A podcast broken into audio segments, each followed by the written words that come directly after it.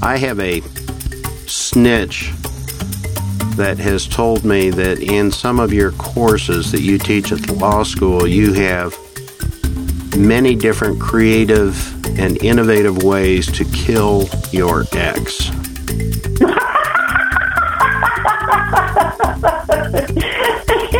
wow, you really do have some like inside information. So you aren't denying it. and you know the funny thing is, is that my ex and I are actually very close friends, so it, it, it's fine to have ways to kill him. So, so. it's not terroristic threats or anything it's like not, that. It's not. Nobody will ever have to, you know, um, testify against me. Welcome to Trust Hacker, the podcast for elder and special needs law attorneys hacking their way out of the trust and tax jungle and seeking the sunny uplands of trust nirvana. And now, here's your guide, Bob Mason. Welcome to Trust Hacker, where we explore the tricks and traps used by the country's best elder and special needs law attorneys when tackling complex trust, tax, or other practice issues. Trust hacking is the term I use to describe any shortcut, skill, or insight that will help you crush it in your practice.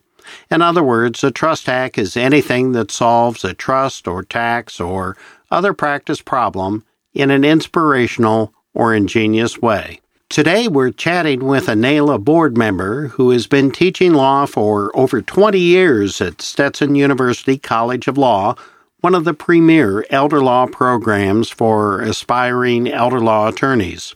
In addition to teaching, she's been co chair of the Center for Excellence in Elder Law and editor of the International Journal on Aging, Law, and Policy. Along the way, she has picked up a number of major faculty awards, including the one I think she should be proudest of Award for Most Inspirational Teacher from the SBA. She's been particularly active on the state and national level in the area of professionalism and ethics, and has been recognized by the Florida Supreme Court for her work in the area.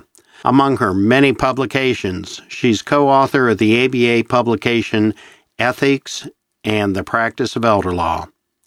Prior to taking up teaching, she was a state prosecutor in Colorado and an assistant U.S. attorney in the Southern District of Florida in that office's Major Crimes and Public Corruption Unit. I'm delighted to have been able to talk our guest into appearing because we're going to learn some things. In this episode, we're going to hack. Hmm. Is it Professor Rebecca Morgan? Nope. Professor Roberta, aka Bobbi, Flowers.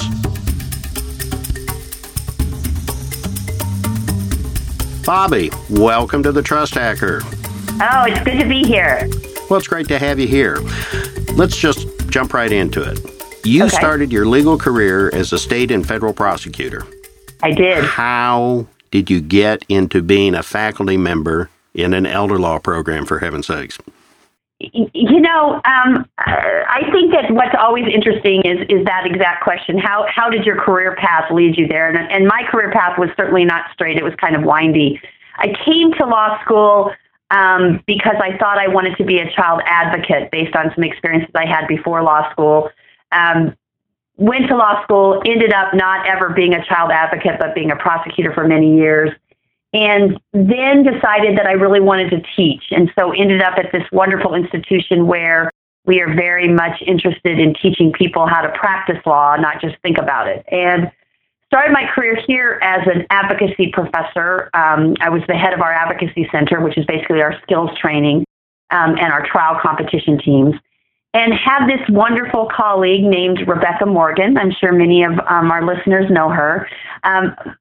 Professor Morgan is one of those career builders for people where she recognizes something that might be of interest to somebody before they even are, understand that it's of interest to them. So she kept pulling me into elder law ethics and um, issues with regard to exploitation and issues with regard to um, our growing need for skills training with um, elder law attorneys and attorneys um, with regard to people with disabilities and slowly convinced me that the people that work in elder law are a really very, very incredibly nice group of people, that they're very satisfied lawyers, and so got me um, over here into the elder law world, and I haven't regretted it um, a moment um, because, as you know, Bob, elder law attorneys are a, a real unique group of people. Um, they really care about their clients, they care about what they're doing. And because of that, they're very satisfied um, in their in their legal careers. So that's how I got to elder law, um, and I love it. Um, and I think we do a lot of very interesting things here at Stetson uh, because of the collaboration between Professor Morgan and I. You said something very interesting a moment ago, and I may not have it right, uh, that Stetson teaches attorneys how to, pra- or would be attorneys, how to practice law and not just about the law or something to that effect. Exactly. How do you do that? You know, we um, really try to dig down deep into what are the real skills that a lawyer needs. Um, so we have a lot of very practical experiences for our students. Um, two weeks ago, I did a weekend course where the students basically took apart a guardianship case, um, practiced how they would um, talk to a mediator if the guardianship uh, went through a mediation, what kinds of things they would need to be explaining to the mediator, and then then talk about what they would need to do if that went through litigation and and had to actually do a guardianship hearing.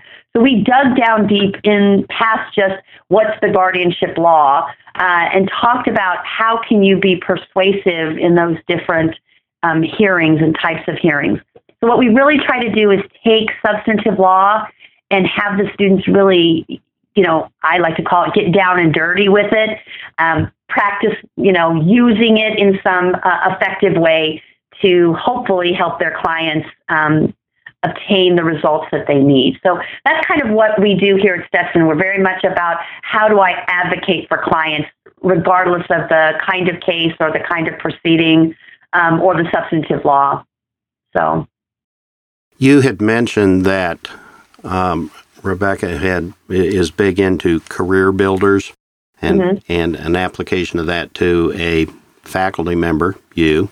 Does yeah. that apply to students as well? These students oh that wander God. in and have no idea what they want to do other than be a lawyer.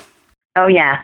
Um, we spend a lot of time um, mentoring our students, especially those students that have um, decided to be in our elder law concentration.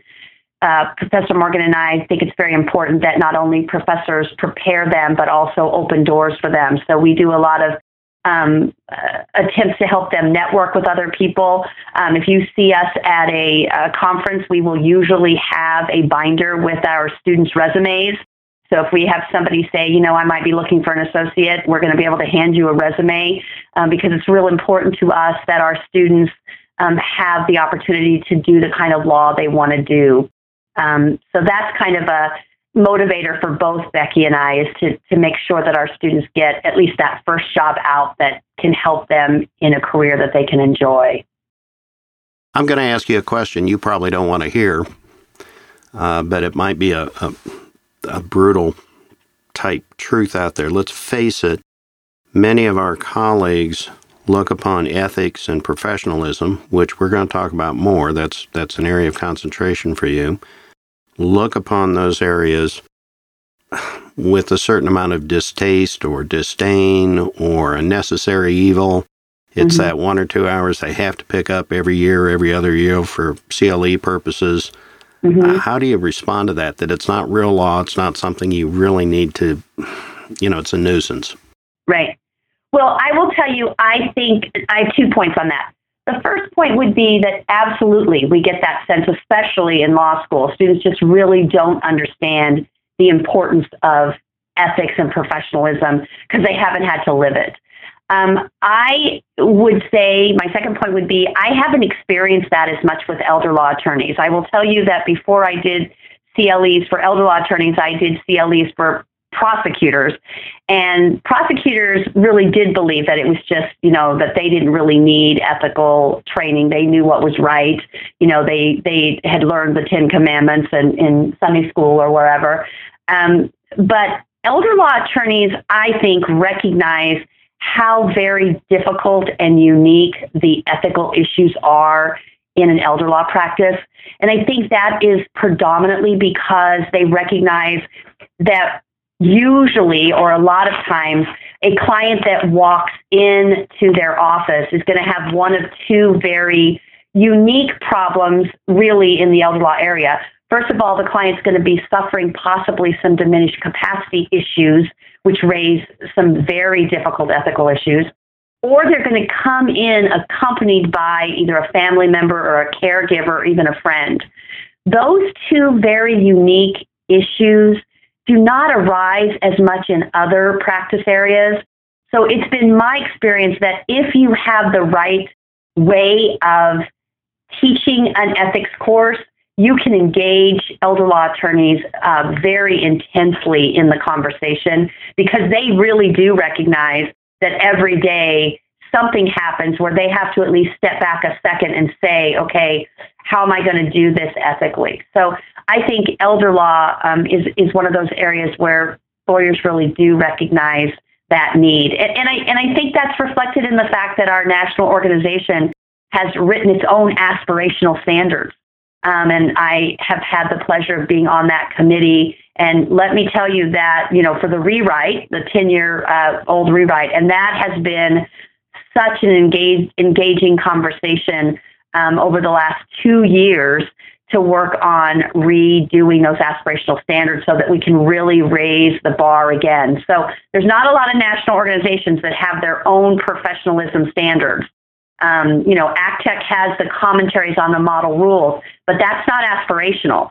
Um, so we as elder law attorneys really do look to aspire to a higher level of professionalism, and and that reflects um, in most CLEs that deal with professionalism and ethics with regard to elder law attorneys. And that's something I hope NAELA can do uh, with the rewrite of the aspirational standards. I might be wrong. This may not be fair of me to say this, but I got the impression that, that the aspirational standards, which I, I read over in draft form and, and thought was great and was asked to comment informally on it. And I thought they were great, but my frustration was they got done and then they kind of went onto people's library shelves and nothing much happened. Yeah. Uh, and I don't know how you get over that problem. Right. And, and I don't I don't know that you ever do.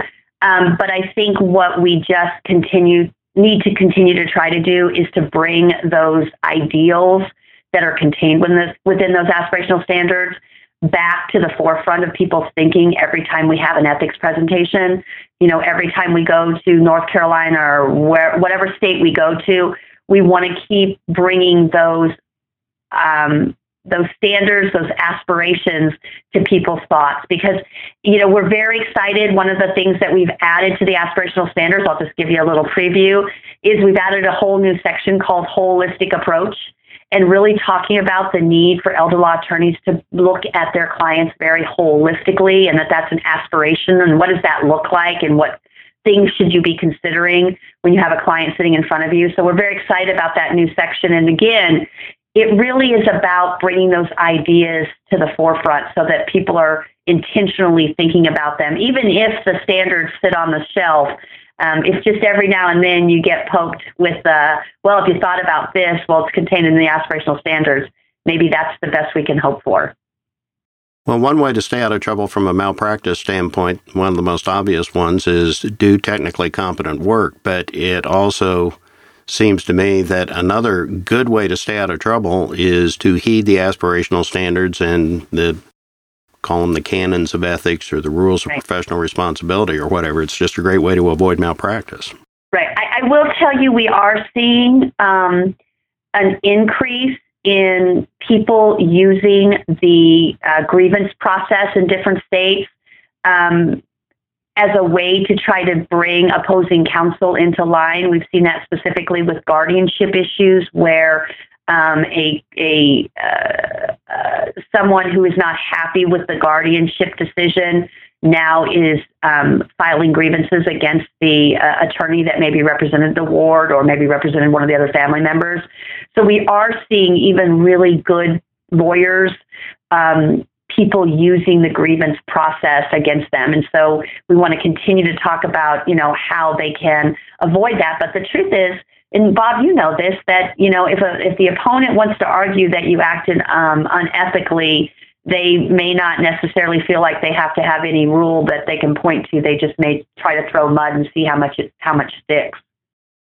Tell us about the Center for Excellence in Elder Law. What is that? The, the center here at Stetson is kind of the umbrella over which we have all of our elder law programming, and we have some very interesting elder law programming that we're very proud of. Um, one of the things that um, we created several years ago is our LLM in elder law. Um, and as you know, Bob, it is a totally online um, elder law course. It is a course that really tries to combine both the very practical with the very high level um, considerations of elder law um, as a as a doctrinal area of law. So we try to get our students to not only um, maybe create forms that they can use in their practice, but also to think at a higher level with regard to elder law. So we're very pleased to be in our mm, eighth or ninth year of our LLM program. And uh, so that's one thing that we have here. We also have um, a lot of CLE programming. As you know, we have our Special Needs Trust, which is in its 17th year. Um, I always like to say that uh, Becky Morgan knew Special Needs Trust was cool before everybody else knew it was cool. And so um, that happens every October. We have um, 400 to 500 of our best friends come and hang out with us and, and learn what is the newest thing with regard to Special Needs Trust. Also, of course, under our Elder Law uh, Center, we have our um, training of our JD students. We have a concentration in elder law that the students can take, which means they take most of their electives in the elder law area. Um, we also have a elder law society where our students do a lot of pro bono work out in the community. A couple years ago, they were bowling, um, we bowling, of course, with the seniors down at the senior center, which of course they never won a game. Um, we have what we call our masterpiece project, where we go to nursing homes and paint with our elderly. So the students uh, do a lot of their pro bono work um, with the elderly. We have started this year a program that we're very excited about. We have created a eight week program to train adult protective service investigators, not the lawyers, but the investigators, to really give them a multi-discipline look at the elderly and help them to understand some of the unique issues with the elderly. Are you talking about like even law enforcement type investigators? No, these are these are the um, adult protective service investigators. They are the ones that are on the civil side. Usually, they're the first responders when there is a report of abuse or neglect.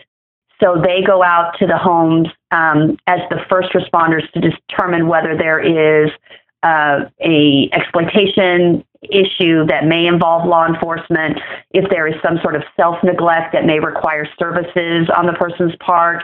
Um, so we uh, have now trained um, in two jurisdictions. We're looking at the other two jurisdictions here in, in Florida to train adult protective service investigators, and that's been a very exciting. Not only kind of the substantive part of it, but kind of in the same vein as we were talking about earlier, we're also t- teaching them the skills the skills of interviewing people that have um, different um, cognitive levels, um, the issues of being observant when they walk into a house. What are some of the things they need to see as red flags? Um, and so that's been a very exciting new program that we have put into place in the last year uh, to work with that group of people who are really our first responders on elder uh, abuse and, and more importantly, actually, is neglect. Um, so we're just kind of the umbrella under which all that programming and, and Becky and I laugh sometimes that we shouldn't be in the same room because we come up with a new idea every time we are. We are looking to hopefully start a um, clinic at our medical center, um, much like um, the one at Wake Forest, um, so that we can go to where elderly, vulnerable people may be um, in need of services and that our students can learn to deal with them. Um, I could go on and on. We have what we call uh, Wills for Warriors, um, where three times a year our students meet with um, veterans and you know veterans that are under a certain um, economic level and who are of a certain age and assist them in very simple wills. Um, and we have the oversight of, of local attorneys. Um, so our students get the opportunity to um, experience what it's like to interview, to get the information, and then to draft the documents. And it's also a great service to our veterans here in um, Pinellas and Hillsborough. So um, we have a lot of things going on, and uh, who knows what we'll have next week, but um, that's kind of what we do here at Stetson. The Trust Hacker is brought to you by TrustChimp an educational resource for attorneys attempting to hack their way out of the confusing jungles of public benefits and tax law, and to reach the sunny uplands of trust nirvana. TrustChimp offers intensive three day public benefits, tax, and trust training sessions described by attendees as intense, and one of the best CLEs ever. All states that have reviewed the Trust Summit materials have approved them for 14 CLE hours. Find out more at trustchimp.com forward slash summits. Let me ask you this. At Stetson, I know you see combinations of traditional law students, the ones who hit your doors right after getting their undergraduate degree, and you see your share of non traditional law students, those who've had some other kind of career before going back to law school. Is, is elder law still the domain of either the non traditional student or either that or the veteran attorney out there who has transitioned her practice from some other area into elder law? Or are you seeing more new lawyers actually gravitate to elder law?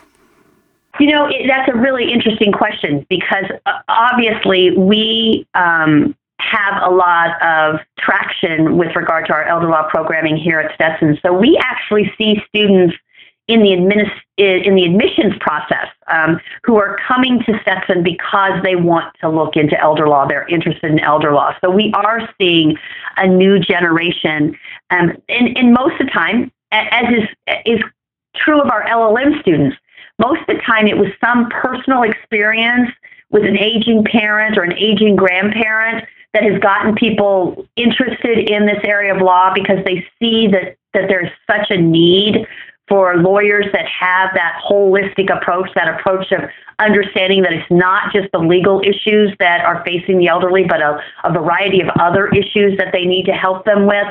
So um, we are seeing um, the next generation becoming interested in elder law um, at, a, at a younger age, at, a, at the very beginning of their careers. But I will tell you, we, we do also see, um, especially in our LLM program, a lot of transitioning attorneys that have practiced law, um, you know, maybe have been litigators for years, have decided they don't want to fight anymore. They really want to uh, be consensus builders and find elder law to to fit that bill. So we do see some transition transitioning attorneys. Um, but we are seeing a new generation that's interested in elder law. And that's a reflection of the fact that elder law has now grown into an area of law where people really are interested in it. I have a funny story though. I we mentor all of our first year students, and I had a student in the other day to talk about what classes they wanted, and my question was, well, what kind of law do you want to do? And she said, well, I think I want to do family law because I want to do like wills and and trust and guardianships. And I said, well, that's not family law. That's elder law. She goes, it is. And I go, well, yeah, let's talk about elder law, right? Um, I had another uh, student in who was talking about that she really wanted to make a difference she was really into public interest and and and really wanted to be a, a public defender.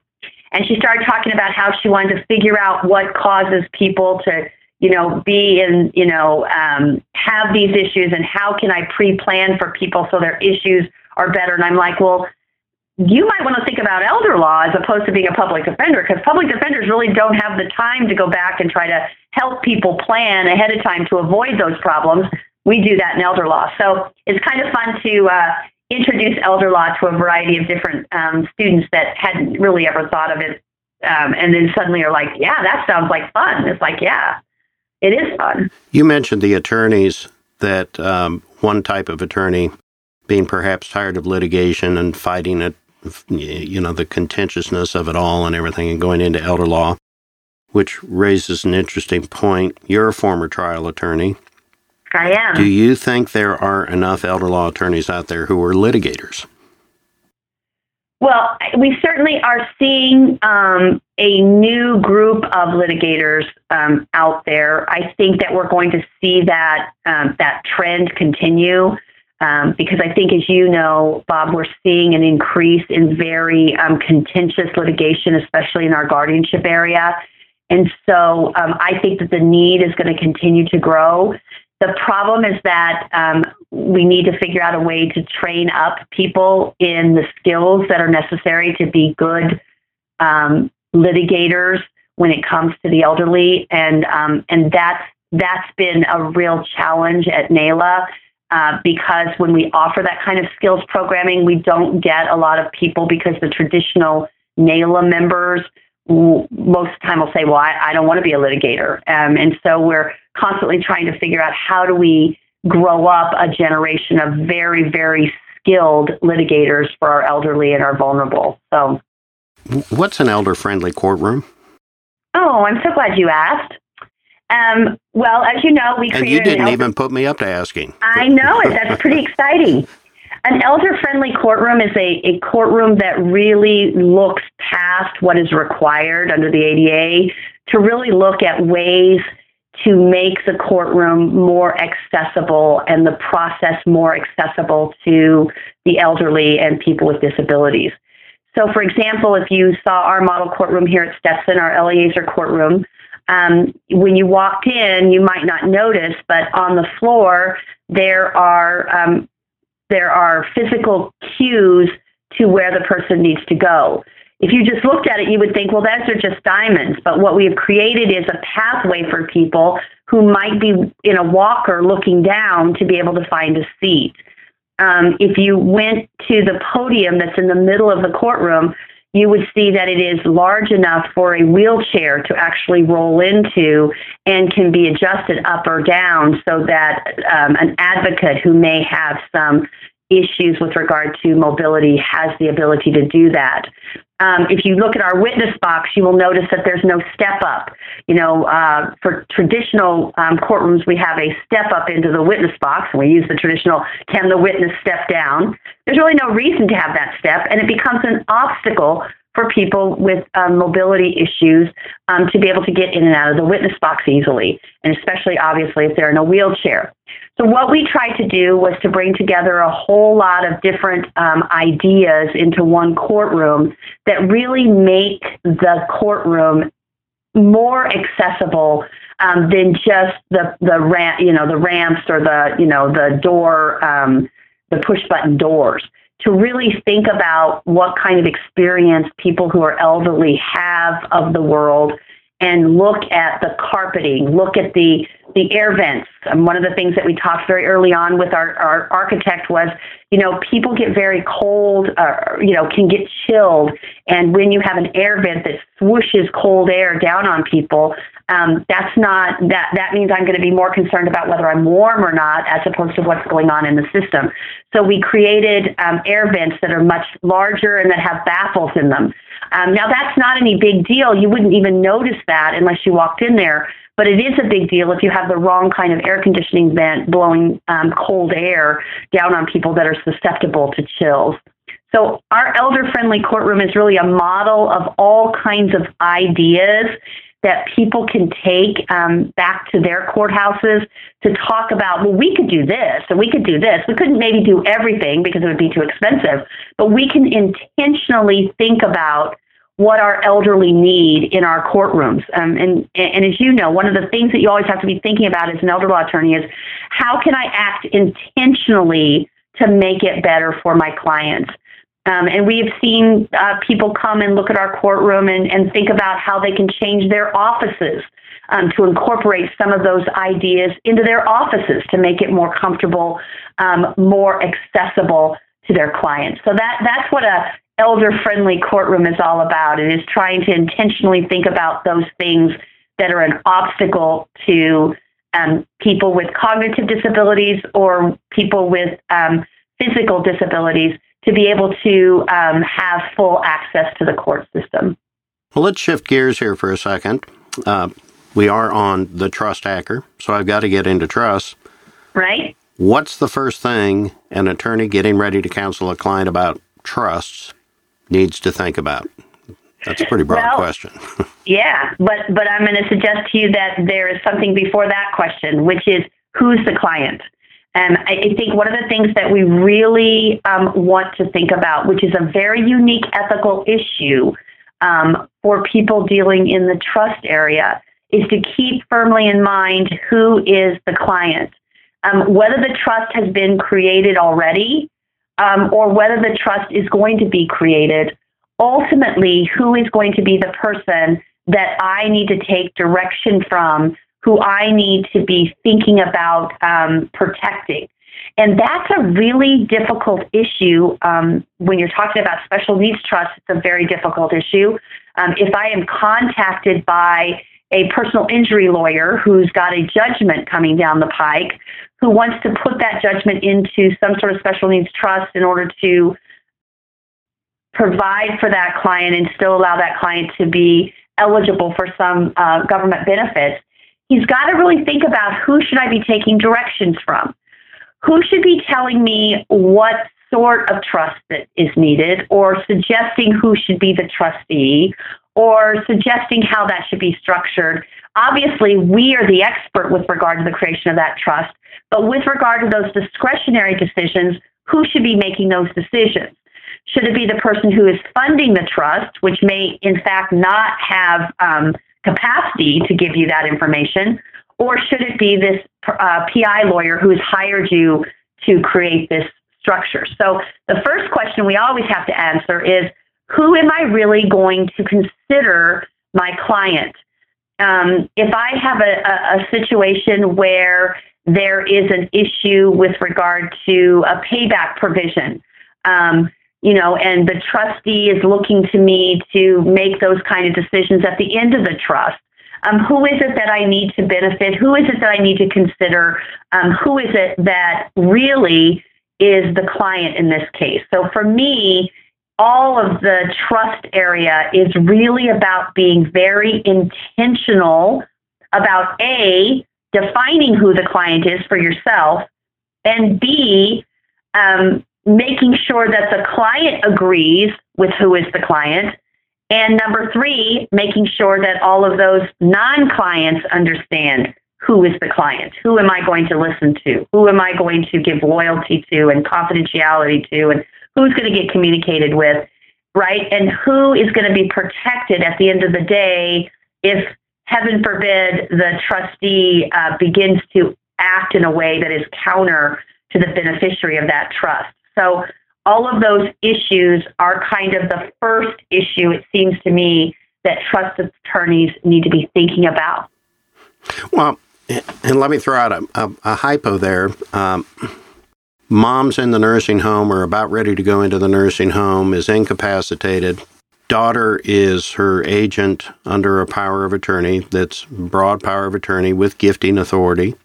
Mm-hmm. And there is someone in the family maybe even an in law or someone who is on Social Security disability income, and you're saying, here's a great way to get mom eligible for Medicaid, we'll set up a sole benefit trust, transfer all of mom's assets into the sole benefit trust for the benefit of this disabled individual. And um, what they do with the assets after they're distributed to, to the disabled beneficiary, who cares? That's not my problem that just seems to open up a whole can of, of, of issues.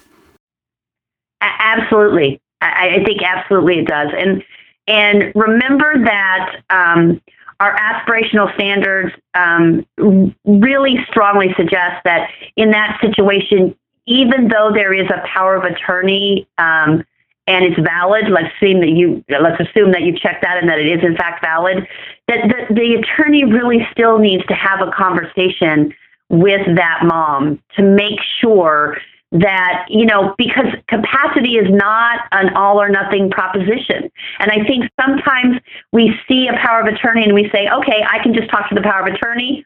It's easier, right? There, there's not the same issues as trying to get through with them. It doesn't take as much time. So I'm just going to deal with the power of attorney. I'm going to do what we need to do and I'm going to move on.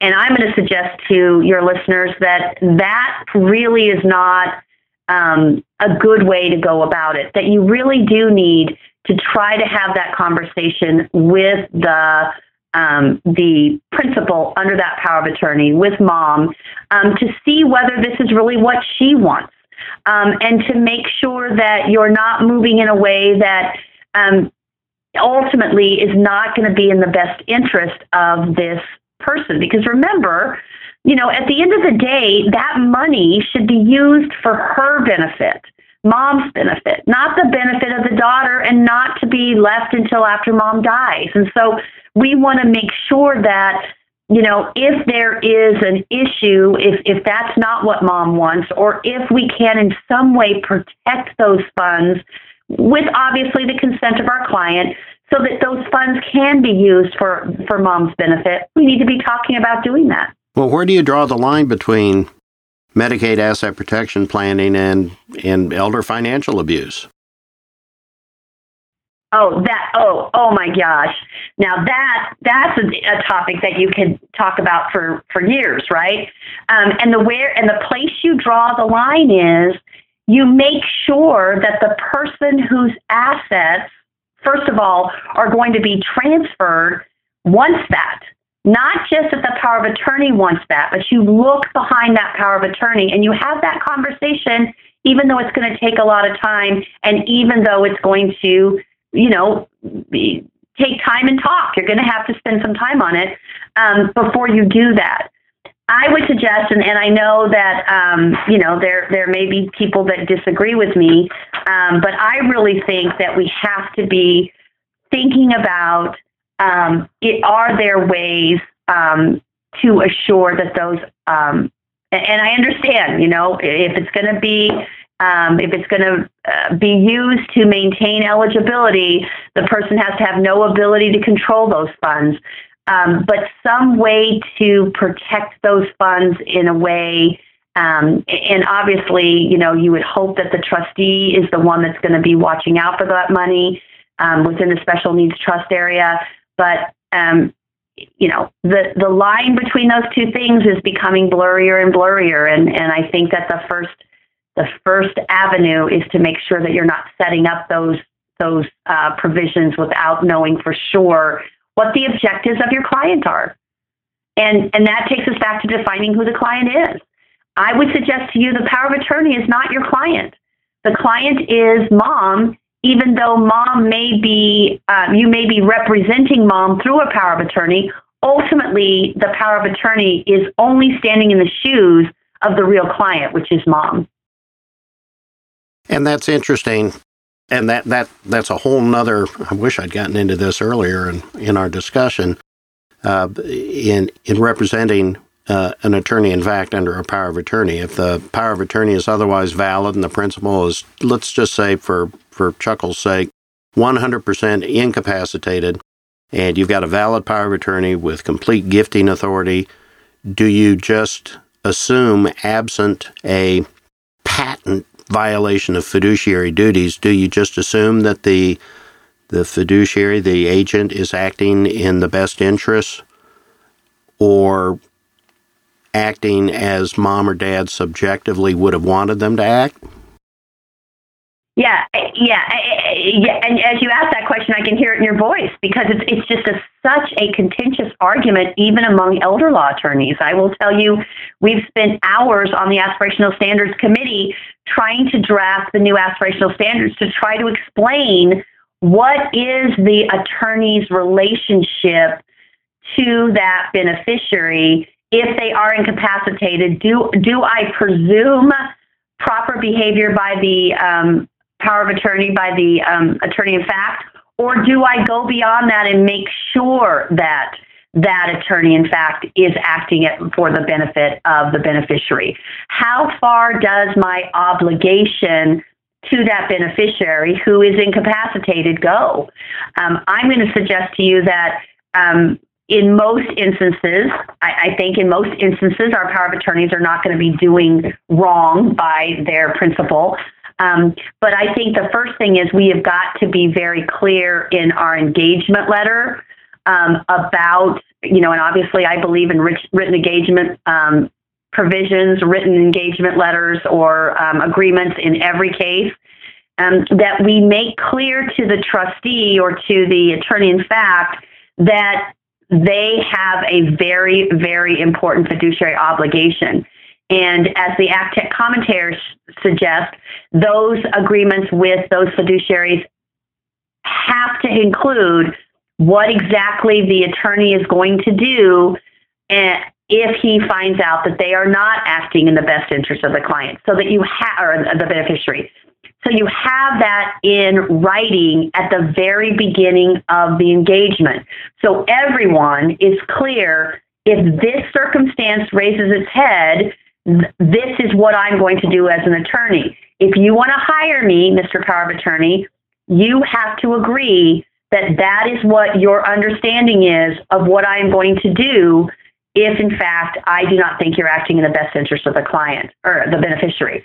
So again, I think the, the, the clearest way to protect the beneficiary and to protect yourself is to make sure that your agreements contain those very specific provisions about what I am going to do under what specific circumstances um, so that everybody understands that. And that's also an education, right? I mean, education, obviously, I believe that. I'm a professor, but education is our best protection against um, abuse because I think nine times out of 10, the, the 10th time we do have abusers, but most of the time we may have people that may be stumbling over things and that if they were really like told in very clear language what they can and can't do they're they're not going to step over that line or at least they're going to be very careful that they don't so education education education and in writing in writing in writing that's kind of the the, the best way for us to protect um, against that exploitation of the elderly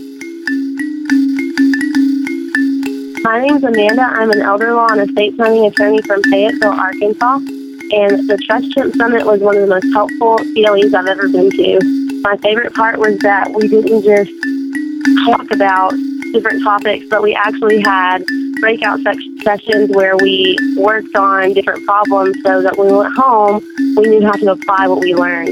Um, so I highly recommend it. Um, you can check it out yourself at trustchimp.com forward slash summit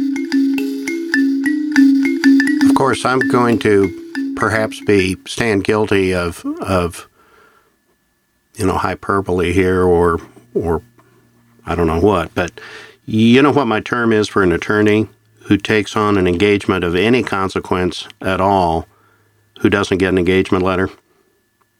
I hope it says they're stupid. It's well, I was saying idiot. uh, yeah. To me, that's just incomprehensible. Yeah, it, it, it, well, first of all, I think it's incomprehensible that our rules don't require it, right? That that that just, I mean, obviously our standards encourage it, but it it, it, it seems absolutely crazy to me that that the model rules of professional conduct don't require it. But I would absolutely agree with you. Um, and we spend a lot of time in my ethics course um, with regard to the the LLM um, ethics course that talking about what those engagement letters contain, what what do they just absolutely need to have, you know, based on the kind of um, representation you are contemplating, and how important you know a written you know explanation of all of that is, um, because otherwise people either a don't know or b don't understand that I stand in a position of wanting to protect um, that beneficiary, especially if they're incapacitated you know, from abuse, and you need to agree to that. Otherwise, I don't want to take you as a client. So we've talked about this, and we agree that it's it's a murky area. It's fraught with danger. Uh, it's difficult to sort through the issues, and there's no clear answer uh, quite often. So, what do we tell the listener? How do we summarize that into one piece of advice, other than maybe be careful?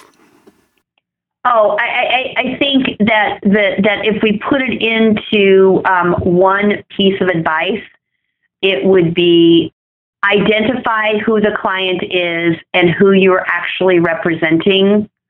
Um, speak directly with that person, even if there is um, a fiduciary relationship that already exists. And thirdly, most importantly, get it in writing everyone needs to understand what exactly you are going to do, and more importantly, exactly what you're not going to do um, under certain circumstances. So, you know, um, you know, identify, educate, and put it in writing. Okay. I'm going to ask you something completely off the wall. okay the jackbooted authorities are kicking down your door in the middle of the night and they're telling you that you have to throw out everything that you have in your library, electronic or otherwise, but the Supreme Leader says you can keep one book or treatise. What's it going to be? Oh my gosh. Well, you, you put me in a weird position because, like, obviously, I would think I would need to keep my, uh, you know, elder law ethics book written by Becky and I, but um, just thought I'd throw that in there. Probably, I would want to keep the um, Matthew Bender book by Professor Morgan with regard to elder law. I think that that is probably the most comprehensive, and since they have to send me updates, that that keeps me updated. Is that a good book for those preparing for the CELA exam? um, yeah, I, yes, I think that that's a good book. But the bottom line is, Bob, people that are preparing for the CELA exam, you have just got to discover those areas that you do not practice in, and you've got to spend intensive time educating yourself on those areas. Um, because the problem is, I think that students go into that believing, well, I practice in this area, in this area, in this area, and I really know those well. But that CELA exam is so comprehensive that you really do need to kind of identify those places where you don't um, that you don't practice at all and really concentrate on on getting ready for those. I think some students make the mistake of thinking, well, I'll just bone up on the things I do know and I'll skip the other things, and that's just not gonna not gonna fly with the CELA exam. Oh, uh, and I think that's that's great advice. I mean, there is trust, trust taxation, and the like. I wouldn't even break a sweat on, but you get me into some areas like housing issues and the like, and I, I would be lost. I sit right. on a, a state bar board of legal specialization and have had opportunity to review the, the CELA exam. And uh, let's just say I said to myself, I'm glad I don't have to go back and do that. well, and, and, I can tell you, I sit on the CELA uh, writing committee, and and I I learn more than I really contribute to that committee every time I'm there. It's like wow, there's just it's just very very very broad. Which also tells me something for those CELAs out there. That is a designation that is truly worthy of being proud of. Oh my gosh! In this day and age, absolutely. Because um, now, how long ago did you take it, Bob? Uh, it's been what now? 12, 13 years. Yeah. I mean, just think of how much new and expanded law there is in the elder law area. I mean, um, student, and, and we have a much lower passage rate than we had back then, um, which we could debate all day about whether that's a good thing or a bad thing. But um, it does mean that if you get a CELA, it really is something to be proud of, and it really does mean something. And, and I would suggest that it also means that um, if I am going to be recommending somebody, um, I'm going to look for that designation because that designation means that that Bob Mason doesn't just know his own little specialty area, but that he knows a little bit about all areas of elder law, which means he can really be about a holistic approach for that client, and and that's what I want when I recommend somebody um, to um, an elder that needs a client needs an attorney. We're running out of time here, but why don't you take a minute or two to tell us what you're involved with right now? Maybe tell us where to go get some information on the fall uh, special needs conference, uh, where folks can find you, whatever you want us to know. Well, obviously, um, I would recommend if, if you have any interest in either the special needs conference or the fundamentals for trust administration, and that you go to our webpage, um, Stetson, obviously, Stetson College of Law webpage. There you will find all of the information with regard to our special needs trust. Um, the registration is not open yet, but it will be open very soon. And um, I would suggest to you that you be very clear that that the hotel fills up very quickly. So um, if you are interested in joining us, um, register early and um, and often because we're from Florida and that's how we vote. Um, the second thing is if you have any interest in at least exploring the LLM idea here at Stetson, um, it is an elder law LLM. It's one of the few in the country. It is totally online except for um, we do uh, require you to come to the Special Needs Trust um, and do an um, on-campus class right after the Special Needs Trust. Um, but because we don't do special needs trust, we just basically have you come to that conference. Um, if you are interested in that, there is a webinar on April 26th um, at noon. You can sign up. It's a free webinar. It gives you all the information you could ever want to know with regard to whether you want to get an LLM. And um, and we're very excited to start a new um, year in August for our LLM program. And if anyone is interested, they can always reach me at flowers at law.stetson.edu. And um, be more than happy to talk to you about our LLM. Um, talk to you about our special needs trust or talk to you about our aspirational standards or talk to you about just about anything. So um, please don't hesitate to give me an email or a call. Now, does the LLM program operate on a uh, academic year basis? It does. Um, usually, students can opt to take one, two, or three courses. Most full time um, practicing lawyers taking three courses is kind of crazy, but we've had a couple that have done that. Um, a lot of people take one course a semester. It takes you a little bit longer. It's going to take you probably two and a half years to graduate. Um, some take two, um, but we have both fall, spring, and we have a, a, usually one um, class offered in the summer if students are interested in taking summer courses. So, someone interested in coming in starting the fall semester, I guess, the, right. the fall semester, you know, now's the time to be doing that, or is it too late? Oh no. Um, we we have a rolling admission um, procedure, so we take students up until I hate to say this because I don't want procrastination, but up until the end of July.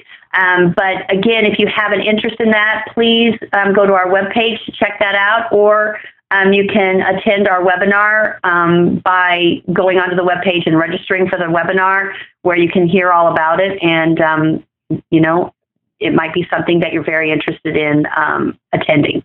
Yeah, we have several of your North Carolina folks who have completed that um, program. And so um, if you're interested in talking to them, Frank Johns was in our very first class. So um, I think Frank would be able to tell you if you have any interest um, in talking to him about our LLM program. Wonderful. And talk about intimidating, nothing like, you know, trying to teach somebody like Frank Johns something about elder law. Let me close this with one very awkward question. You can answer it with a yes or a no. When it comes to the, the special needs conference in the fall, and this may not affect you since you're a local person. I don't know whether you stay at the hotel or go home in the evening. Right. Do you miss the Don Cesar? Oh my God. Yes. But you know what? The conference is so much better at the Vinoy the Don was just such an amazing place to stay. But yes, I do miss the Don, but I do think it's a better conference at the Vinoy. And, and that could very well be due to just the facilities. But I keep telling myself I've got to get back down there on, on my own dime and stay at the the Don. Uh, that oh, I yes. just love that place. Uh, you talk yes. about ambiance. Uh, just it's another Florida from from decades and decades ago. But, That's right. And and interestingly enough, um, just a little. I know we're running out of time, but the Don Cesar and the Vinoy and Stetson College of Law were all built at the same time, all to be resorts.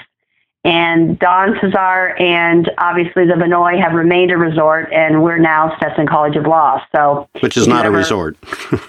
which is not a resort, although it looks very much like a resort. So, um, you know, it has that same sense about it. So, and of course, you know, we just have so much fun here. It's it's like going on vacation. Well, Bobbi, this has been absolutely great, and I'm so happy you took time out of your schedule to join us, and and um, I hope you enjoyed talking to us. All righty, I did. It's fun, Bob.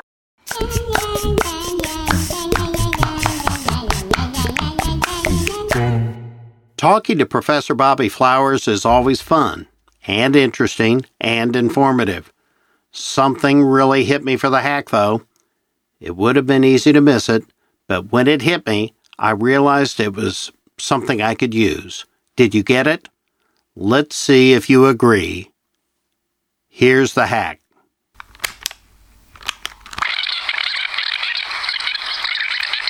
But I think the first thing is we have got to be very clear in our engagement letter um, about, you know, and obviously I believe in rich, written engagement um, provisions, written engagement letters, or um, agreements in every case. Um, that we make clear to the trustee or to the attorney in fact that they have a very, very important fiduciary obligation. And as the ACTEC commentators suggest, those agreements with those fiduciaries have to include what exactly the attorney is going to do eh, if he finds out that they are not acting in the best interest of the client, so that you have, or the beneficiary. Bobbi goes beyond getting an engagement letter. Frankly, that's what got me thinking.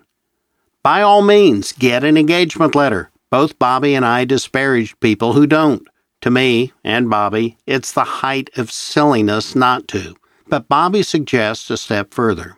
We routinely encounter client matters in which the main point of contact, maybe the initial or only point of contact, is a guardian or an attorney in fact, or a caretaker child, and the actual client is at some level maybe impaired.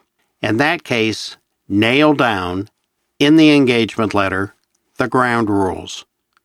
Identify the client. Who is ultimate loyalty owed to?